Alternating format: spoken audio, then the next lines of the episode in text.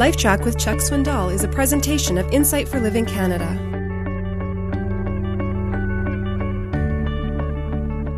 Communication is tricky business. About the time you think you're connecting, you realize that you're about a mile and a half off. Like the young missionary lady who was sitting on the second floor of the place where she was living for the time. She had been given a letter that was familiar in handwriting. It was from her mother.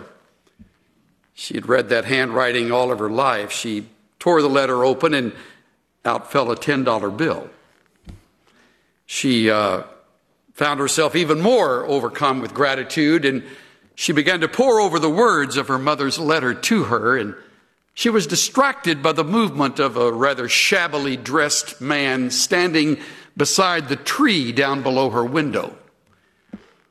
And instead of reading much more of the letter, she began to watch him and to think, here I sit fairly well fed and cared for in a comfortable place, and that dear man probably can't remember the last hot meal he had to enjoy. And who knows if he even can call any place home. Moved by a mixture of compassion and, and uh, a measure of guilt, she reached in her desk drawer and pulled out another envelope and put the $10 bill in it and sealed it up and folded it over and wrote two words Don't despair. She pushed the screen aside and dropped the letter, the little envelope out, and it floated down and caught his eye, and he, rather puzzled, looked up at her and then looked at the envelope and reached down and she said to him, I'll be praying. He saw the $10 bill and he walked away with new spring in his step, and the day passed rather uneventfully. Following a night's rest, uh, a knock came at her door. She was told that she fits the description of someone who wanted to see her at the front door down below. She quickly walked down the steps, and there he was. Big toothless grin as she walked up to him, and he tossed her a roll of bills, tens and twenties, and, and she said, what, what is this for? He said, That's the 60 bucks you got coming, lady. Don't despair, paid six to one.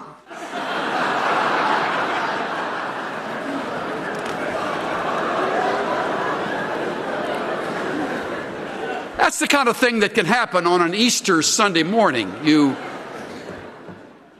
caught up in the tradition of the season and assuming that everybody's on the same page, you you think you can use words that we'll all understand and everybody here connects in the same thing and we're off and running when in fact we're sort of sheltered and cloistered here.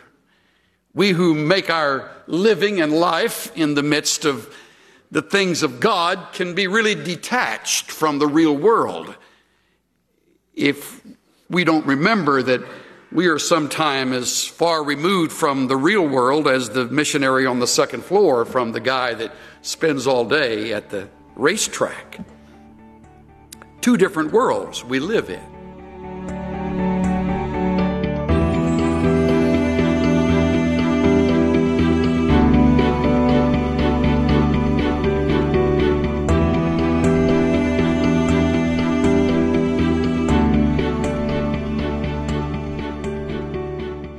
Chuck's story is humorous, but it illustrates how we can talk to someone and yet not communicate with them. To be on the same page, we need to meet people where they're at and accept them without judgment or criticism.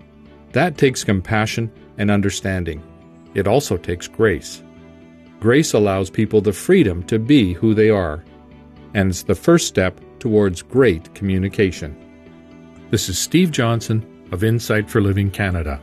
Listen to more of Chuck Swindoll's LifeTrac messages at lifetrac.ca. LifeTrac, where life and truth meet.